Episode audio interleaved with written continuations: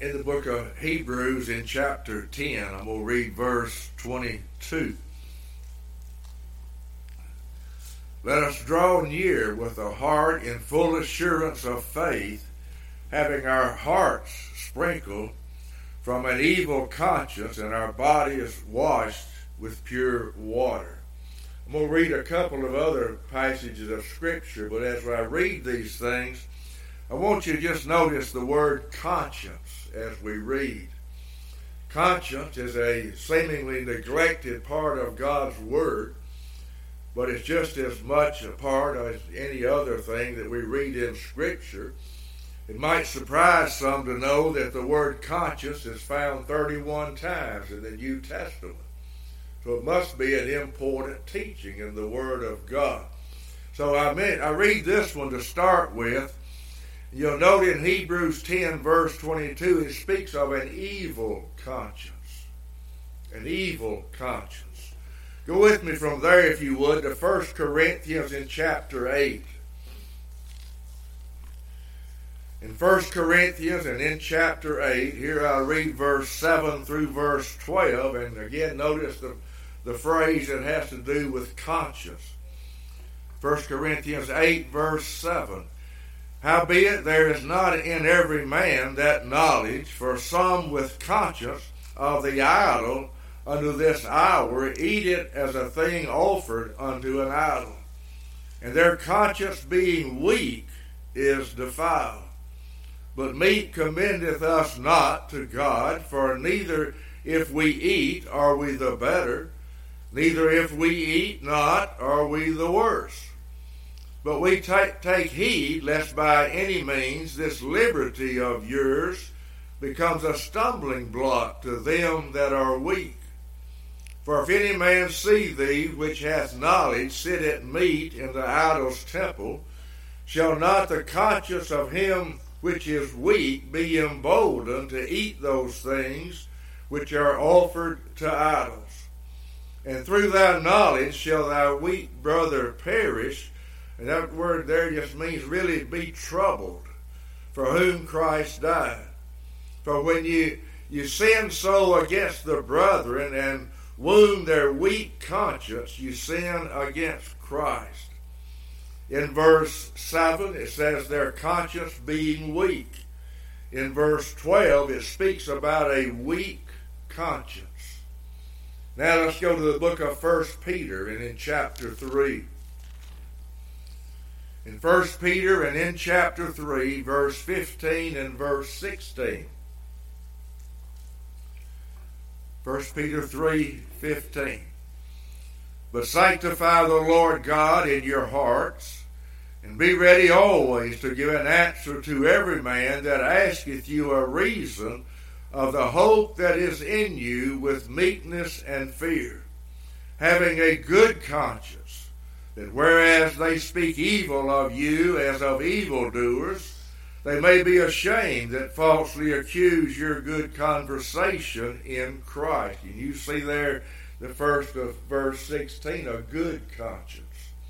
Look also in verse 21 of this same chapter, where it says, The like figure whereunto even baptism does also now save us not the putting away of the filth of the flesh, but the answer of a good conscience toward God by the resurrection of Jesus Christ. So we've read about a weak conscience, or uh, rather an evil conscience to start with, then a weak conscience, and then here about a good conscience in verse 16 and also in verse 21. I want you to just look at the word conscience, if you would, and break it down. Con, C O N, and then science. That's what the word conscience really is. By definition, the word that's translated conscience in the scripture means joint knowledge. Con, science, or, or conscience. Every individual has a conscience both sinner and saint have a conscience. Some have an evil conscience, some have a weak conscience. Some have a good conscience, but all have a, a conscience. And again, just consider the definition joint, or you could say double knowledge. Joint knowledge or double knowledge. Be turning to the book of Jeremiah. I'll mention this concerning the joint knowledge, the double knowledge. There is a, a knowledge of the law of God written upon men's hearts, Jew and Gentile alike. There is the knowledge of the law of God written upon people's heart, or the, really the law itself. I'm going to Jeremiah chapter 31.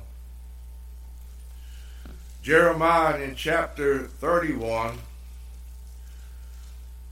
And we'll read verse 31 through verse 33. Jeremiah 31, verse 31. Behold, the days come, saith the Lord, that I will make a new covenant with the house of Israel and with the house of Judah. Not according to the covenant that I made with their fathers in the day that I took them by the hand to bring them out of the land of Egypt, which my covenant they break, although I was an husband unto them, saith the Lord. But this shall be the covenant that I will make with the house of Israel. After those days, saith the Lord, I will put my law in their inward parts and write it in their hearts, and will be their God, and they shall be my people. Now I want to go there back to the New Testament, the book of Hebrews, in chapter 8. Hebrews, and in chapter 8, This is where that same thing that we just read is referred to in the New Testament. Hebrews 8 and in verse 10. For this is the covenant that I will make with the house of Israel after those days, saith the Lord. I will put my laws in their mind and write them in their hearts, and will be to them a God, and they shall be to me a people. Look over to chapter 10, if you would in chapter 10, in verse 16 and verse 17, this is the covenant that I will make with them after those days, saith the Lord. I will put my laws into their hearts, and, and in their minds will I write them. Their sins and iniquities will I remember no more. Now to the book of Romans concerning Gentiles. We just read about the Jews, the people of Israel. In, in Romans and in chapter 2, we'll read verse 12 through verse 16. For as many as have sinned without law shall also perish without law. And as many as have sinned in the law shall be judged by the law. For not the hearers of the law are just before God, but the doers of the law shall be justified. For when the Gentiles, which have not the law, do by nature the things contained in the law, these having not the law are a law unto themselves, which show the work of the law written in their hearts their conscience also bearing witness, and their thoughts the meanwhile accusing or else excusing one another. In the day when God shall judge the secrets of men by Jesus Christ, according to my gospel. Now we just read that God has written the, His law upon the hearts of the Jews, people of Israel, but here in Romans it says also the Gentiles have the law written in their their hearts. The double knowledge, keep that in mind, joint knowledge. There is the knowledge of the law of God written upon men's hearts. But then there is the knowledge of the fact that we have either kept or we have transgressed God's law the joint knowledge. We have knowledge of the law, it's written in our hearts. But each one of us, and everyone, has also a knowledge of the fact whether we have transgressed that law that is written in our hearts, and that is the joint knowledge. Consider that our, that our conscience works with our mind. It works with our minds before we commit an act. Before we commit an act or do certain things, our mind considers just automatic is that right or wrong? Should I do that or should I not do that? And we consider that. But our conscience also acts with our minds following our action, informing us have we actually transgressed God's law? Have we done right or wrong? It works with us before we do it. Should we do it or not? Then afterwards, did I do right or did I do wrong? That's our, the work of our conscience. The first one, before we do the act, is a warning to us. Take heed. Should you do this, there may be danger here. The second one, following the act, when our conscience works, will either be a peaceful conscience, knowing that we have done the right thing, or following the act, will have a troubled conscience. Just something that gnaws at us, that we know that we did wrong we did wrong. Again, following, before, and following. If you're still in Romans, look again in Romans chapter 2. And I'm going to read verse 14 and verse 15 again. For when the Gentiles which have not the law do by nature the things contained in the law, these having not the law are a law unto themselves which show forth the work of the law written in their hearts. Then it says, their conscience also bearing witness, and their thoughts, the meanwhile, accusing or else excusing one another. The conscience will either accuse us, tell us we're wrong, or the conscience will excuse us. Tell us you did okay. That's the work of the conscience. The conscience will either approve or it will disapprove our thoughts and our actions. In Romans also, in chapter 14, Romans and in chapter 14, and I'm going to read verse verse 22. Romans 14 22. Hast thou faith? Have it to thyself before God. Now, here's the phrase I want you to see. Happy is he that condemneth not himself in that thing which he alloweth. That's having a peaceful conscience. A peaceful conscience. That's a conscience that approves your actions. Happy is he that condemneth not himself in that thing which he alloweth. You thought about doing it. You considered should you do it. And you went ahead and did it. And happy is he that condemneth not himself, if your conscience does not accuse you afterwards in that thing which he alloweth. Our conscience is our judgment, our thoughts of words and actions. Is it right or is it wrong? Our conscience has been referred to as our moral compass to guide us. And that's a good phrase, I think.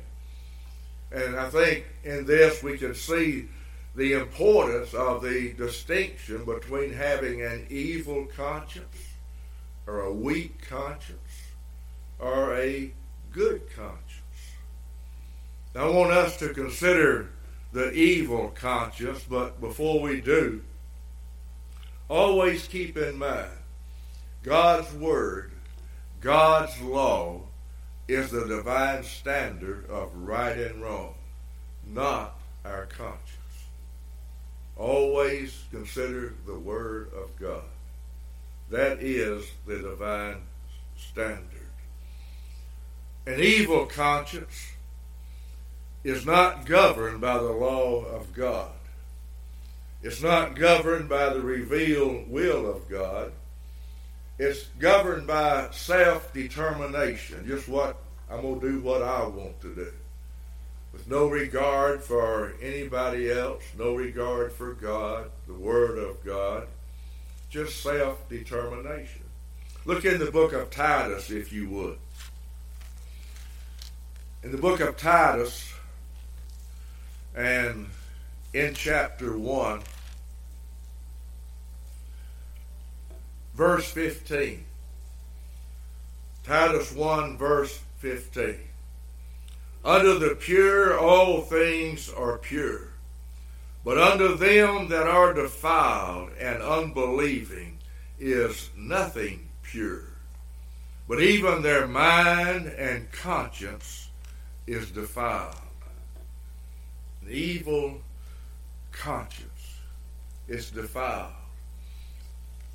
Just as a reminder, I'm going to the book of Matthew, chapter 22. Matthew, and in chapter 22, and here I read verse 36 through verse 40. Matthew 22, verse 36. Some came to Jesus and said, Master, which is the great commandment in the law?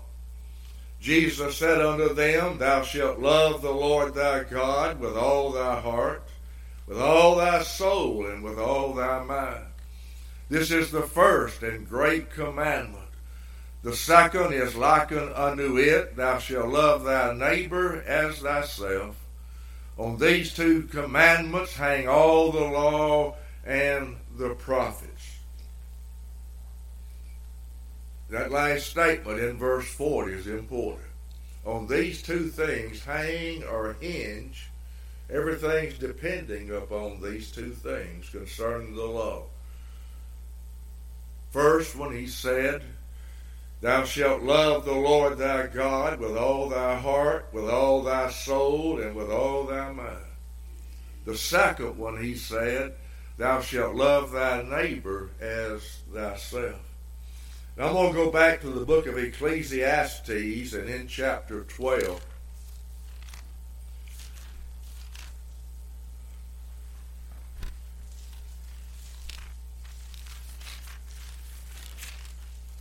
I'm almost there. Ecclesiastes and in chapter 12 and verse 13. Let us hear the conclusion of the whole matter. Fear God and keep his commandments, for this is the whole duty of man. Now, I read these two passages of Scripture just to say this. Those with a defiled or evil conscience have no regard for the love of God, nor for the love of his fellow man. Jesus said, On these two things hang all the law and the prophets. Those with an evil conscience have no regard to what's stated here in Ecclesiastes 12 and in verse 13 concerning the whole duty of man is to fear or reverence God and keep his commandments. Again, the person with an evil conscience has no regard for these things. I mentioned the moral compass. The moral compass of a person with an evil conscience is all wrong. It, it leads them the wrong way. It's not true guidance. You're still in the Old Testament. Look in the book of Isaiah, chapter 5.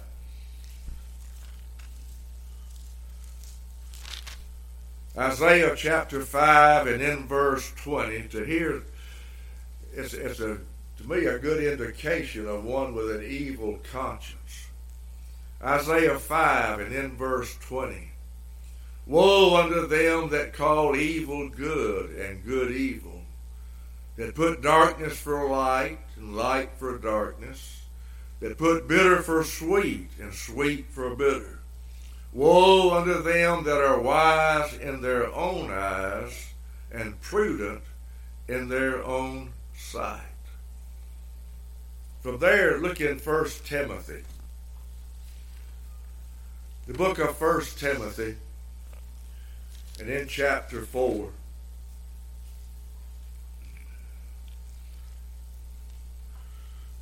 And I'll read verse 1 and verse 2. 1 Timothy 4, verse 1. Now the Spirit speaketh expressly that in the latter time some shall depart from the faith, giving heed to seducing spirits and doctrines of devils, speaking lies in hypocrisy. Then this last phrase, having their conscience seared with an hot iron. That kills the nerves. That kills the nerves. Keep that in mind as you look in Ephesians chapter 4. Ephesians and in chapter 4. And I'll read verse 17 through verse 19. This I say, therefore, and testify in the Lord that you walk henceforth that you henceforth walk not as other Gentiles walk in the vanity of their mind, having the understanding darkened, being alienated from the life of God through the ignorance that is in them, because of the blindness of their heart. And then it says, who being past feeling, their conscience is seared with a hot iron it takes the feeling away. Those with an evil conscience can commit ungodly acts and does not bother them. They're past feeling. They're past feeling. Again, we read in Isaiah, they may call right wrong and wrong right, light from darkness. They don't, they don't have any feeling concerning any of that. They have no regard for for those things it's it's a strange thing to me that many with an evil conscience are religious. They're not just the ungodly people you think of in the world. There's a lot of religious people with an evil conscience. But as Paul said in Romans 1 in verse 18, they will always hold the truth in unrighteousness but they're very religious. They have a zeal of God, but not according to knowledge. Again, all with an evil conscience are not found in the world. Some of them are found in churches, among very religious people. But they still have that evil conscience. Go with me to John chapter 8. I'll show you another strange thing about people with an evil conscience. In John chapter 8, I read verse 3 through verse 9. John 8 and then verse verse 3. And the scribes and Pharisees brought unto him a woman taken in adultery. When they had set her in the midst, they say unto him, Master, this woman was taken in adultery in the very act. Now, Moses in the law commanded us that such should be stoned. But what sayest thou? This they said, tempting him that they might have to accuse him. But Jesus stooped down and with his finger wrote on the ground as though he heard them not. So when they continued asking him, he lifted up himself and said unto them, he that is without sin among you, let him first cast a stone at her. And again he stooped down and wrote on the ground. And they which heard it, being convicted by their own conscience, went out one by one, beginning at the eldest, even unto the last. And Jesus was left alone, and the woman standing in the midst. Even the enemies of Christ, those that were trying to find a way to, to kill him, by the actions and words of Jesus, and again, I have no idea what he wrote on the ground, but it says in verse 9 that these that were seeking a way to accuse Jesus, being convicted by their own conscience, they went out one by one. It's possible for those with an evil conscience to have that conscience at time to, we use the word convict them. And sometimes it drives them away from churches, people that want to talk to them about the Lord. Sometimes it drives them away. Sometimes it will cause them to go through acts of reformation, which is useless in the matter of salvation. But again, here these people, it says, being convicted by their own conscience. It's been said that every individual, every person has a, a standard. I have one, you have one, everybody has a, a standard. If your standards are according to the Word of God, you're in good shape, but if it's not according to the Word of God, you've got a problem. And if you have a standard, and you do, you have one or two things to do if your standard is right. The first thing you could do is bring yourself up to that standard. Hopefully, it's the standard of the Word of God. That's one thing you can do. Seek to bring yourself up to that standard. The other thing, other option, is bring your standard down to your morals, to your way of thinking. We do one of those two things. We either have a standard that's in agreement with the Word of God, we seek to meet that standard, or we're lax in things and we bring the standard down where it'll fit our lives a little bit better. The second thing, more often than not, seems to be what individuals do bring the standard down and are able to convince their own conscience that this is okay. There's a lot to consider in that. I want us to think about those with a good conscience. A good conscience. Again, these have that moral compass that will lead them into conformity to God's moral law. It won't lead them astray if it's a good conscience, if it's one that has a biblical foundation. Those with a good conscience have a biblical sense of right and wrong. And I emphasize a biblical sense of right and wrong. Men have their own standards of right and wrong, but one with a good conscience, it will be according to God's standard and not their own that they have set. A good conscience will always approve what God approves, and it will always disapprove what God disapproves. And that's just pretty, pretty simple. Whatever God approves, that's what their conscience will be in agreement with. Whatever God condemns, they they condemn. For those with a good conscience, Truth is not a relative term. It's not something they determine. It's what God has already determined. What is evil or sinful is not what they determine.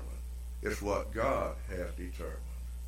And that is a good conscience toward God.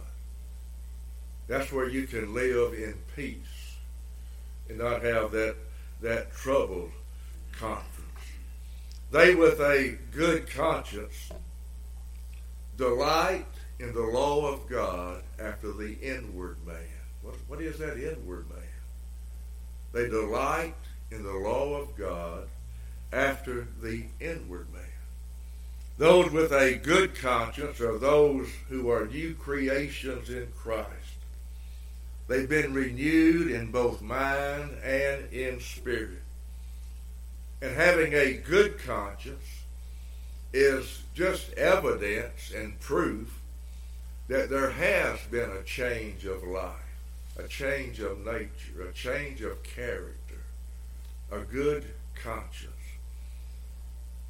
And that's true because by nature, the heart is deceitful above all things and desperately wicked. But after regeneration, it's different. It's different.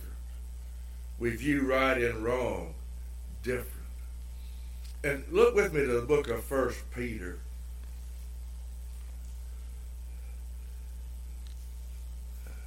I want to mention this about those with a good conscience. There's something about people with a good conscience. And recently I brought a message on Christian liberty. Christian liberty. There's something about a person with a good conscience that will not misuse that Christian liberty. Their conscience may tell them that it's okay for you to do this. That decision might be in agreement with the Word of God. There's no sin in doing it. You have perfect liberty to do it. But what if you doing that offended another brother, a Christian? What if you doing that act that's perfectly conforming to the Word of God, no violation, but yet it would cause somebody else to stumble. Should you do it? Your conscience says it's okay to do it. But would you do it? Look in 1 Peter chapter 2. In 1 Peter and in chapter 2,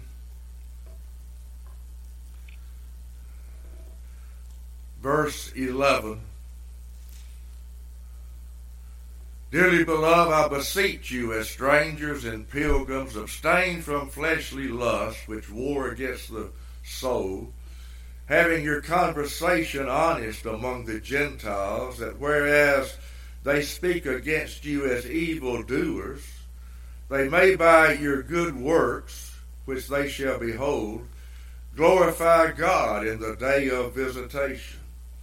Submit yourself to every ordinance of man for the Lord's sake, whether it be to the king as supreme, or under governors as unto them that are sent by him, for the punishment of evil doers, and for the praise of them that do well.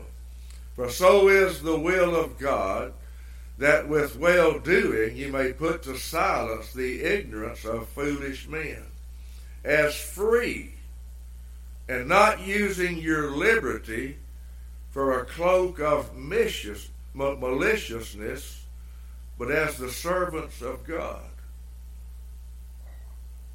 It's possible to misuse Christian liberty. As I just said, if it's things that are right for me to do, if it would offend you in me doing that, I shouldn't do it. My conscience shouldn't let me do it because it would offend you. Look in 1 Corinthians, keeping that in mind. In 1 Corinthians and in chapter 8, 1 Corinthians in chapter 8, and I'll read verse, beginning in verse 6. But unto us there is but one God the Father, of whom are all things, and we in him, and one Lord Jesus Christ by whom are all things, and we by him. Howbeit there is not in every man that knowledge. For some with conscience of the idol unto this hour eat it as a thing offered unto the idol, and their conscience being weak is defiled. But meat commendeth us not to God, for neither if we eat it are we the better, neither if we eat not are we the worse. But take heed lest by any means this liberty of yours become a stumbling block to them that are weak. For if any man see thee, which hath knowledge, sit at meat in the idol's temple, shall not the conscience of him which is weak be emboldened to eat those things which are offered to idols? And through thy knowledge shall thy weak brother perish for whom Christ died? But when you sin so against the brethren and wound their weak conscience, you sin against Christ. Wherefore, if meat, that's because he mentioned this, this meat in verse 13 is not all meat, it's meat that has been offered to idols, and then people would sell it in the market after that, people would eat it. Is it right or wrong to do that? Well, Paul says there's nothing wrong with it. Eat it.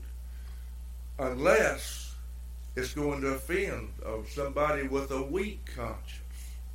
Consider those maybe who are not mature Christians. And Paul says in verse 13, Wherefore if meat make my brother to offend, meat that's been offered to idols, I will eat no flesh while the world standeth lest I make my brother to offend. There's just a lot to consider. Two more scriptures, and I'm going to stop. Second Corinthians in chapter 1. Rather, chap, yes, chapter 1, verse 12. Second Corinthians chapter 1 and in verse 12.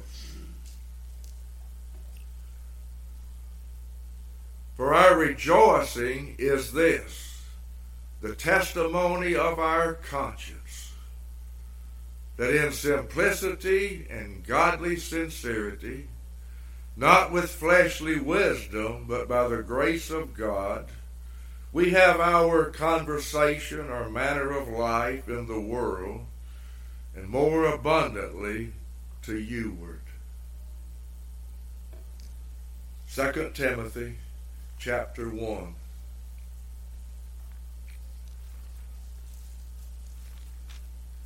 Second Timothy and in chapter 1, verse 1. Paul, an apostle of Jesus Christ by the will of God, according to the promise of life which is in Christ Jesus. To Timothy, my dearly beloved son, grace, mercy, and peace from God the Father and Christ Jesus our Lord. I thank God, whom I serve from my forefathers with pure conscience, that without ceasing I have remembrance of thee in my prayers night and day.